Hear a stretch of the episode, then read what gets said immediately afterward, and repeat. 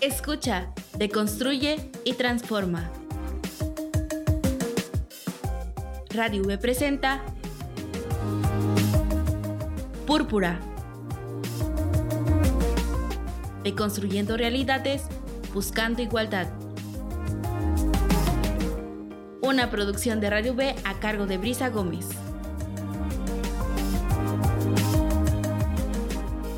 Comenzamos.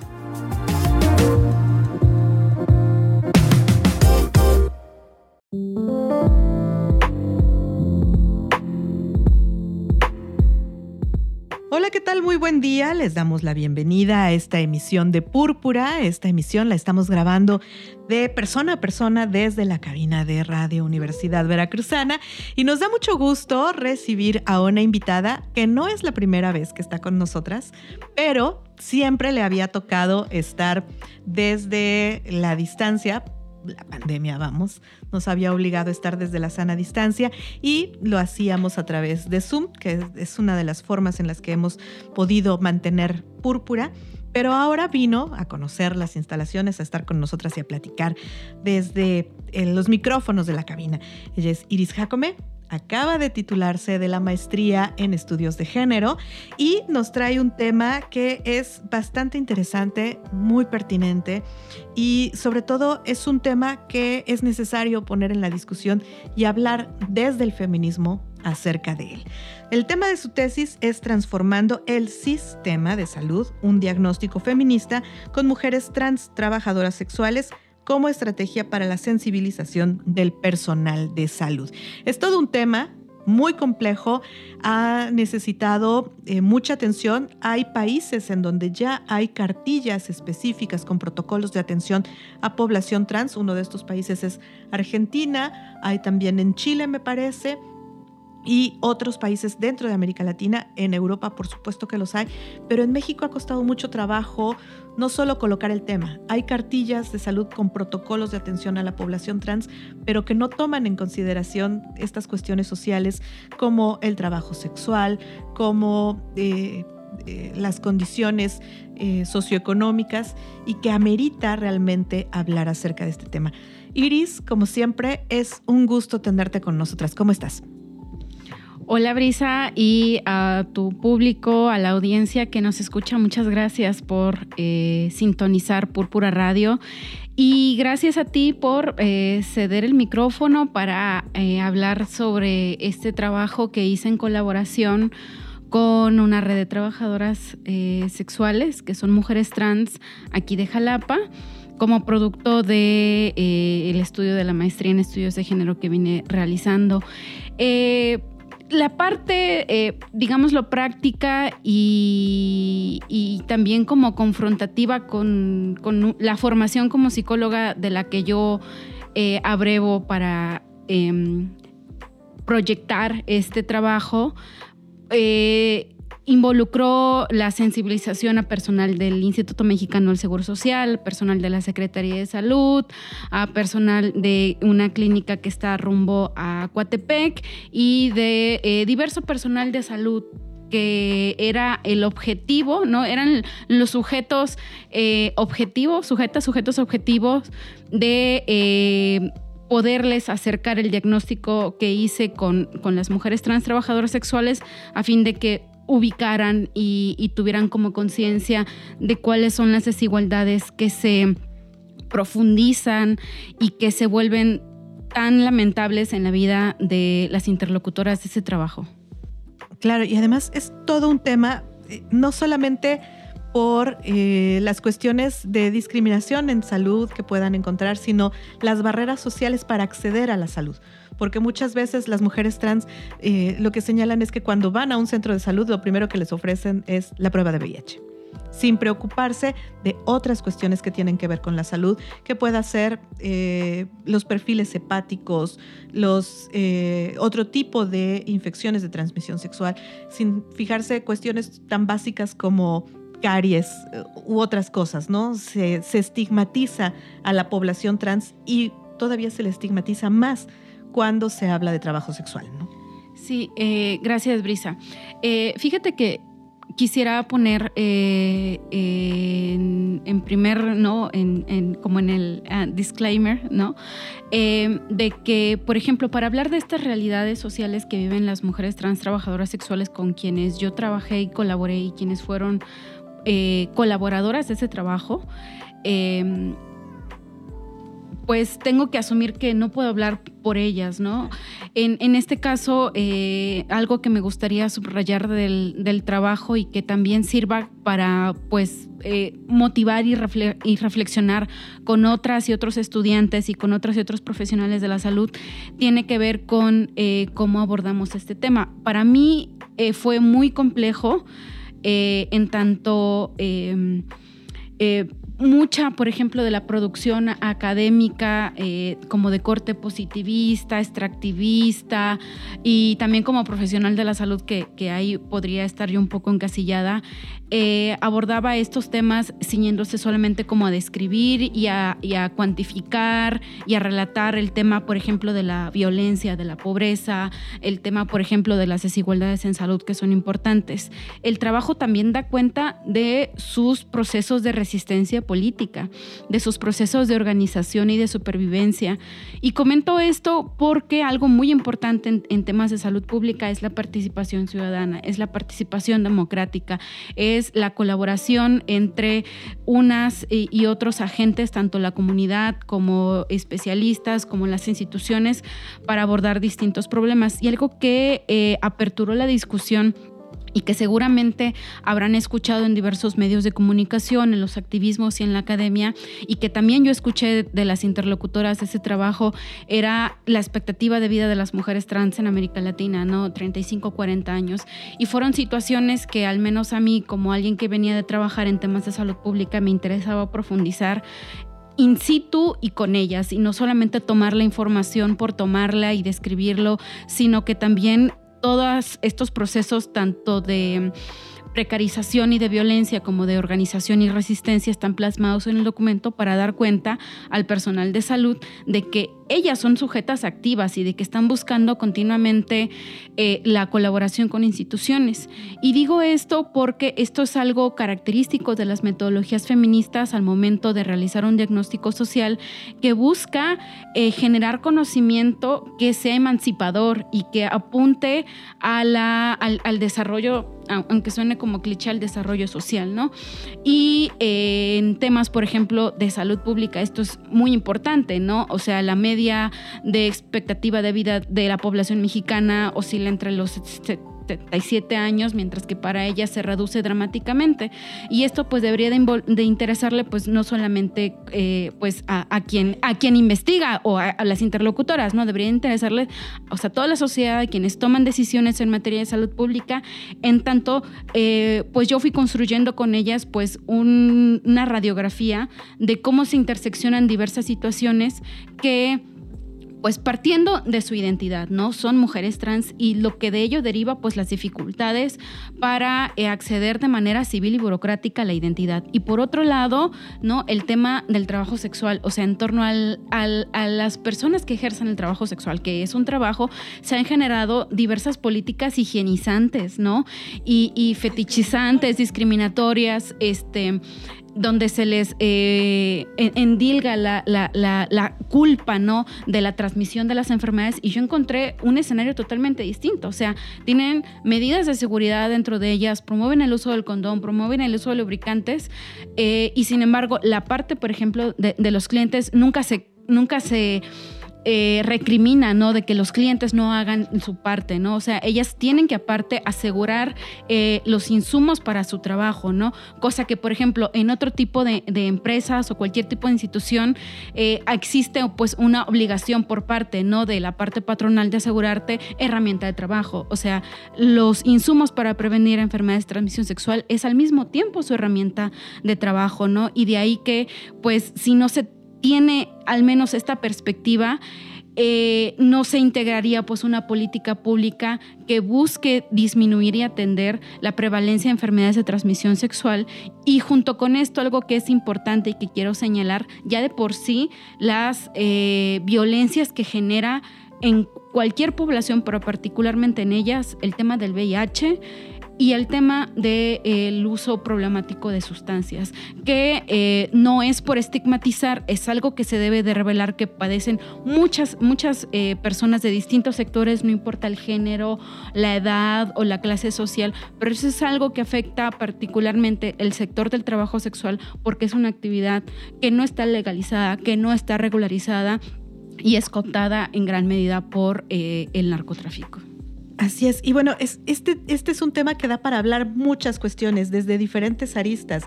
Como tú dices, desde la política pública en materia de salud, pero también la política pública en materia de desarrollo social, en materia de seguridad social, en materia de seguridad también, ¿no? Que es súper importante el tema de la corrupción que pueden enfrentar también, el tema social del estigma. Hay muchas cosas que hablar acerca de esto, pero vamos a hacer una breve pausa, vamos a escuchar las cápsulas que nos comparten nuestras compañeras y una cancioncita y regresamos, estamos en Púrpura.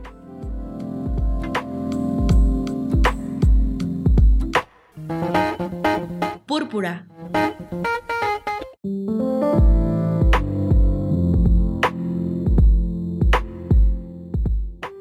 Estamos de regreso en Púrpura. Les agradecemos que se queden con nosotros, nosotras, en el 90.5 de FM. Más tarde, si se lo perdieron o lo quieren volver a escuchar, lo pueden encontrar en el Spotify de Radio V. Y nos da mucho gusto recibir a Iris aquí con nosotras. Ustedes ya la han escuchado hablando de acompañamiento de aborto, hemos hablado de la apropiación del cuerpo, hemos hablado de muchas cosas. Y en esta ocasión estamos tratando el tema de su tesis. Ella, eh, como parte de la maestría en estudios de género, justamente nos está hablando del trabajo sexual en mujeres trans y hablábamos un poco en el segmento pasado acerca de cuál es esta situación, de buscar no solamente investigar el fenómeno y documentarlo, sino ir un poco más allá. Y una de las cuestiones que a mí me, parece interesante y que yo te quiero preguntar, pues este fantasma, este elefante en la habitación, que es el asunto de cómo se ve el trabajo sexual, la población trans desde el feminismo, que dentro del feminismo ha sido un tema el trabajo sexual, pero otro tema las mujeres trans, pero además juntar estas dos aristas y tenerlas ahí es todo, todo un asunto. Tú como feminista, con tu formación como psicóloga, con los estudios de género, ¿cómo te fue con esta parte? Pues mira, algo que para mí fue importante tener eh, como, como vector de análisis es que eh, desde la formación de psicología y en el tema de, salud, algo con lo que... Mm, eh, fue importante empezar como a cuestionar es la idea, por ejemplo, de que lo trans es una enfermedad y es una patología. Y eso es algo que hacía falta como revisar en, en, mi propia formación como psicóloga y en general dentro de todas las ciencias de la salud, dado que existe un fuerte componente biologicista, no heredado de la psiquiatría, de la medicina y de la psicología que tiende a patologizar las identidades trans. Y desde ahí pues yo me deslindo totalmente porque esa no es mi postura ni mi visión.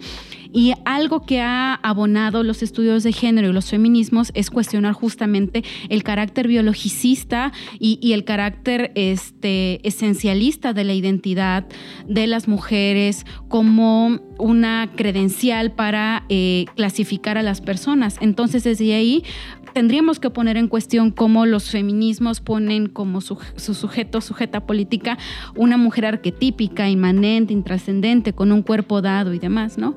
Y desde ahí que también, este, pues no hubiera como un punto no en el cuerpo que tú digas aquí no radica la, feminidad o la masculinidad no de ahí que también había que cuestionar hasta los propios feminismos. Para mí fue muy importante revisar posturas teóricas que, que, no reprodujeran pues este feminismo blanco, hegemónico, neoliberal, capitalista y racista sino de los feminismos otros, ¿no?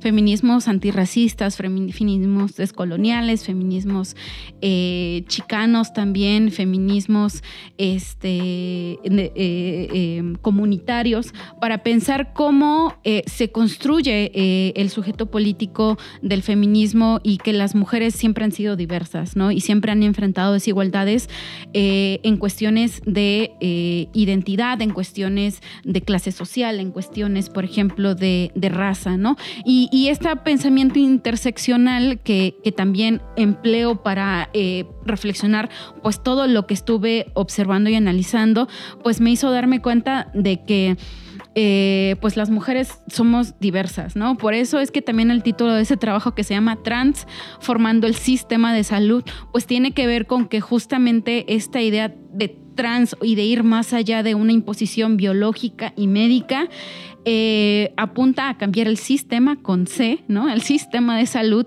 que es en donde de una u otra forma eh, abremamos nosotros para justificar la supuesta categorización de género, ¿no? Y, o de sexo, ¿no? Eh, yo les invito a que, lo lean, es una parte compleja que, está ahí en el documento. Y también en la parte porque también fue un, trabajo de, sensibilización con personal de salud, eh, de que ellas y ellos, eh, al tener pues esta postura de saber y poder dentro de las instituciones, tienen la, la posibilidad de transformar estos discursos, ¿no? Porque si quien lo dice está en una institución y sigue replicando que sexo es igual que género, ¿no? Y que las mujeres biológicas están determinadas por X o por Y, es como que falso. O sea, la biología, la, biología molecular, la genética, las neurociencias, no, no respaldan ningún argumento biologicista para centrar a la mujer en un cuerpo dado, ¿no? Y que de ahí em, algo que también es importante em, cuestionar hacia dentro también de la ciencia es el, el carácter también de estos temas, porque uno de los tal vez como obstáculos que yo encontré es, por ejemplo, cómo se describe a la persona o a la comunidad con la que uno participa y cómo te, involucras. Algo que para mí fue muy importante, sobre todo con la población de trabajadoras sexuales trans, tuvo que ver con la empatía, con la horizontalidad, con la amistad, con la camaradería, con la fraternidad, con la honestidad y la transparencia. Y, y yo las veo como amigas y colaboradoras, algo que, por ejemplo, ejemplo, este rigor científico, positivista, de que tú aléjate de tu sujeta de estudio, ¿no? O de tu objeta, o sea, ni siquiera es un sujeta de derecho, o sea, es un objeto de estudio que tú observas y ves cómo se comporta. Y, y esto, al menos desde los feminismos, es como, es la práctica que nos han heredado una visión androcéntrica de la ciencia. Y para mí también hacer ciencia implica cuestionar esta visión androcentrista de que parece que, el conocimiento se genera ahí sin sentimientos, sin dolor, eh, como del, desde la racionalidad. Y sabes, mucho de este trabajo viene de la denuncia, del dolor, del luto, de la pérdida de, la indignación y de la digna rabia que, comparto con ellas por todo lo que ha pasado. Entonces, de ahí que el motor del trabajo también sean los sentimientos, no sean las, las sensaciones y no solamente sea como esta idea de que, ay, las mujeres no pueden hacer ciencia porque siempre son sentimentales, ¿no? O sea, es otro insumo para hacer ciencia. Claro, y me encanta esto, me encanta esto como lo dices justamente porque nos permite desde el feminismo buscar una forma distinta de hacer investigación, pero también desde el feminismo nos obliga a cuestionarnos qué es lo que estamos haciendo, qué es lo que estamos pensando, eh, cuáles son los principios que estamos siguiendo, ¿no? Que creo que eso es particularmente difícil a veces, a veces es doloroso y nos obliga a deconstruir parte de nuestra deconstrucción que ya teníamos avanzada, ¿no? ¿no? No sé cómo habrá sido para ti el llegar a este punto y darte cuenta de, no, yo necesito enfocarme en esto y dejar atrás esta estructura de la que venía yo originalmente confiándome. Sí, mira, y algo que, que, pasa mucho en la psicología o en las ciencias de la salud, o creo que en las ciencias en general es como una visión de que yo sé eh, y de que mi metodología eh, me va a dar las, las pautas para construir un conocimiento innovador y renovador y que, y que yo sé algo, ¿no? Para mí algo que, que dejo claro ahí en, en algún capítulo de la estrategia metodológica es que pues yo tengo un conocimiento, que ellas son sujetas de conocimiento y que conocen su realidad y que juntas podemos construir algo, porque también esta visión individualista de la construcción del conocimiento es bastante androcéntrica, por un lado. Y por el otro también tiene que ver con... Eh, sumar voluntades y sumar capital social y cultural, algo que, que yo tuve que que cuestionar de mi proceder era las interacciones que yo tenía con ellas eh, al momento, por ejemplo, de hacer alguna aportación, alguna opinión o algún comentario. O sea, yo no iba a decirles qué hacer o cómo superar X o Y situación, porque también podía caer en esta idea, ¿sabes? Muy salvacionista, muy blanca y muy colonial, decir, no, no, no, lo que pasa mucho, sobre todo en temas de trabajo sexual, de que van con la idea de querer rescatarlas y de querer salvarlas del trabajo sexual, eso es como que, eh, a ver, espérate tantito y, ponte a reflexionar qué es lo que ellas quieren de este trabajo, ¿no? Y el trabajo que ellas querían era algo justamente eh, de, narrar, de atestiguar, de sistematizar, de denunciar y de y de trabajar con las herramientas que tiene la academia algo para su propia para su propio beneficio, ¿sabes? No es nada más como tomar el conocimiento y almacenarlo en una tesis. Por esto agradezco muchísimo que, prestes el micrófono para justamente eh, diversificar la manera en cómo el conocimiento impacta, no solamente con una tesis ahí archivada, también se impacta a través de los medios de comunicación. Y, ahí yo tuve la, la oportunidad de favorecer con algunas cuestiones como un tanto logísticas y tecnológicas en lo que podía para, este, por ejemplo, el momento de que tenían entregas de, condones y de lubricantes eh, eh, en sus jornadas de trabajo, de facilitar mi computadora para tomar alguna relatoría en sus reuniones, para hacer algún flyer, para hacer algún tipo de publicidad digital, cuestión que, por ejemplo, ellas no tenían. Entonces, ese era el carácter recíproco al momento de hacer ciencia, decir, pues bueno, yo no vengo a darles una fórmula ni vengo a teorizarles y llenarles la cabeza de discurso yo vengo a sumar con su causa y era pues algo como que fluía, ¿no? Eh, yo tenía unas cosas, ellas tenían otra cosa y de esta manera pues construir colaboración. Bien, Iris, vamos a hacer una breve pausa Vamos a escuchar las cápsulas de historias compartidas y a Estela Casados, que nos trae como siempre los datos, pero estamos hablando acerca de este trabajo de tesis que eh, realizó Iris dentro de la maestría de estudios de género. Ustedes lo están escuchando, estamos hablando del trabajo sexual de las mujeres trans y de cómo se tocan estos dos círculos. Vamos a una pausa muy breve. Antes tenemos que agradecer, por supuesto, Citlali Zárate, Nadia Rodríguez y Abigail Segundo están haciendo eh, prácticas, servicio social, están haciendo trabajo por amor al arte, les gusta la mala vida, entonces vienen a la asistencia de producción en Púrpura en esta emisión. Vamos a una pausa y regresamos.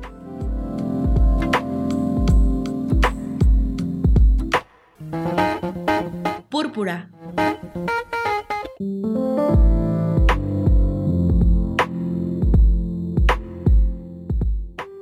Estamos de regreso en Púrpura, estamos hablando con Iris Jacome acerca del trabajo de tesis que realizó dentro de la maestría en estudios de género. Es un tema bien interesante del que definitivamente hace falta hablar, ponerlo sobre la mesa, transformando, transformando el sistema de salud, un diagnóstico feminista con mujeres trans, trabajadoras sexuales, como estrategia para la sensibilización del personal de salud.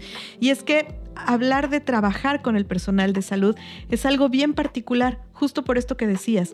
Traen una formación, traen un enfoque biologicista, eh, un enfoque patologizante de cualquier cosa que le pase al cuerpo. Si parimos, es una patología. Si menstruamos, es una patología. Si hay personas trans, es una patología. Entonces, cambiar la forma en la que atienden la salud de las personas trans, pero además son personas trans trabajadoras sexuales, es particularmente complejo, porque vienen además ciertos prejuicios, ciertas ideas, además de la formación profesional, ¿no?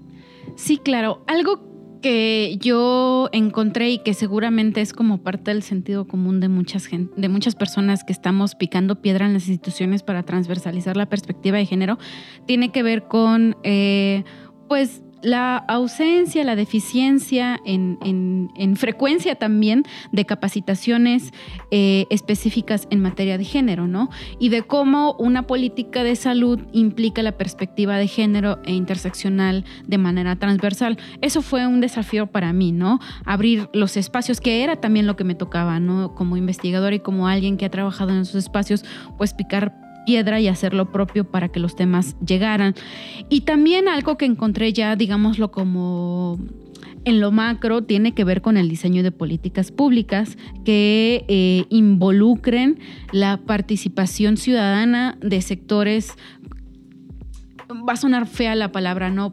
Tan olvidados, ¿no? Y que no están en el radar porque no son sujetos activas de la política pública, ¿no? O sea, no hay programas que estén orientados a población trans, ¿no? Ya menos... exactamente. Y que se, aparte sean mujeres trans, ¿no? Y que aparte mujeres trans trabajadoras sexuales. Y que desde ahí yo encontrara también instituciones que venían de, de, de pasar una convulsión por el tema de la pandemia, ¿no? Y esto es algo que yo reflexionaba en el texto de cómo, por ejemplo, hay temas de salud que son prioridad y otros que son seculares, como por ejemplo una pandemia como el COVID se resuelve dos o tres años, aunque hay secuelas y demás, pero algo como el VIH que lleva entre nosotros casi cinco décadas no puede acabarse, ¿no? ¿Qué mecanismos inconscientes o inconscientes y estereotipos de género están en juego y por lo cual eh, no se atiende a la población objetivo y blanco, ¿no? Algo que yo me encontraba era el tema de, por ejemplo, de la desagregación por identidad de género para darle visibilidad a las poblaciones.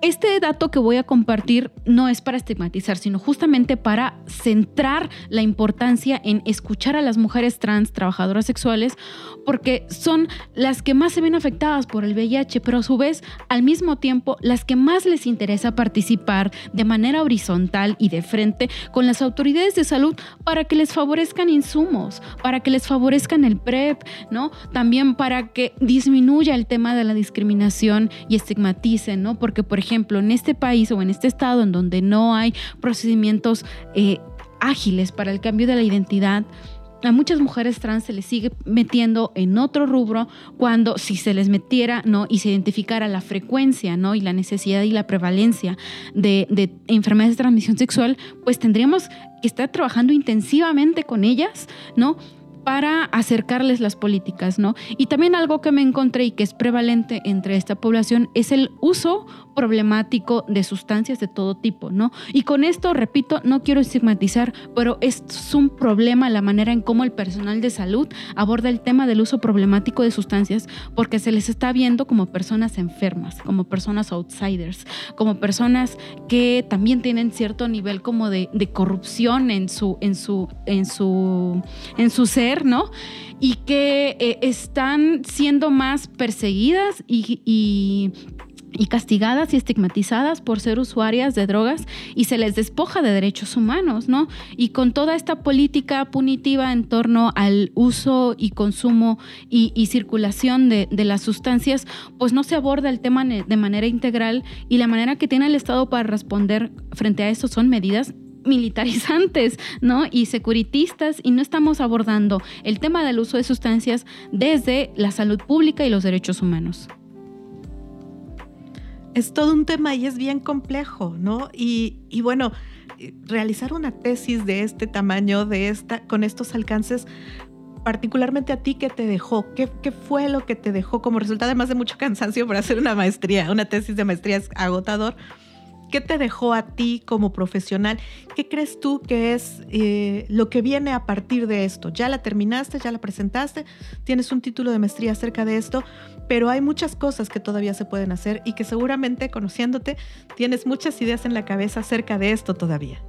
Pues mira, a mí se me está cumpliendo el deseo de que, también lo digo ya en el texto, de que eh, eh, la tesis se transforme de distintas maneras y una de ellas sea eh, impactar a través de medios de comunicación de distintas eh, latitudes y demás. Y algo que eh, me deja también para compartir es el tema de que los transfeminismos, de que los feminismos diversos, descoloniales, antirracistas y demás tienen que involucrar a diversidad de sectores, ¿no? De que un feminismo para el 99% es un camino, una apuesta también política arriesgada en estos tiempos para eh, pensar problemas sociales desde otro enfoque, ¿no? Y eh, pues un saludo a quienes nos están escuchando y si quieren leer ese texto, pues bueno, ya les estaré compartiendo la liga para que lo puedan leer. Perfecto, pues Iris, es, es un trabajo realmente muy interesante y ojalá tengamos tiempo, chance de en otra ocasión seguir hablando acerca de esto, porque es bien pertinente hablar no solamente de las poblaciones trans, de las mujeres trans particularmente, que viven una realidad bastante particular y compleja, sino hablar del trabajo sexual, que ha sido también todo un tema muy difícil, que ha sido... Eh, visto desde la violencia en muchos aspectos, desde la discriminación y que afecta no solamente a las mujeres trans, sino a hombres, a mujeres, a niños, niñas, adolescentes y que representa una cuestión realmente que hay que poner sobre la mesa. ¿no? Entonces, te agradecemos mucho que hayas estado con nosotras hoy platicando acerca de esto y bueno, pues eh, algo más que quieras agregar para salir. Pues reflexionar acerca del carácter urgente de pensar la interseccionalidad, o sea, de pensar de manera simultánea la identidad de género, la clase social, que no se nos olvide teorizar bastante y, politizar el tema, por ejemplo, de la desigualdad por cuestiones de raza, ¿no? Algo que también se nos olvida muchísimo y que también es importante pensarlas a ellas como sujetas activas de una comunidad donde están trabajando para sacar adelante a sus hijos, a sus familias, a sus madres a sus amigos y, que son eh, sujetas muy, muy eh, interesantes que invito a que conozcan a través del trabajo. Perfecto, pues Iris, muchísimas gracias. Como siempre es un gusto tenerte y es un gusto además tenerte aquí persona a persona en vivo, en, eh, bueno, para la grabación en Radio Universidad Veracruzana. Por supuesto, nuestras asistentes de producción, les agradecemos mucho a Citlali, a Nadia y a Abigail que estén con nosotras hoy en la asistencia de producción. Por supuesto, les invitamos a que más tarde lo escuchen en el Spotify, Apple Podcast y Google Podcast de Radio Universidad Veracruzana. Nos escuchamos la próxima semana y mientras tanto, bueno, pues que tengan buena tarde.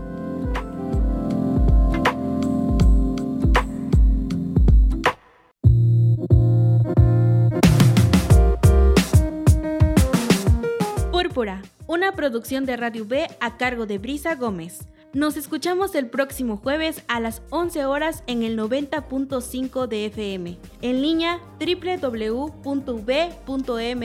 diagonal radio o en el Spotify de Radio B. Púrpura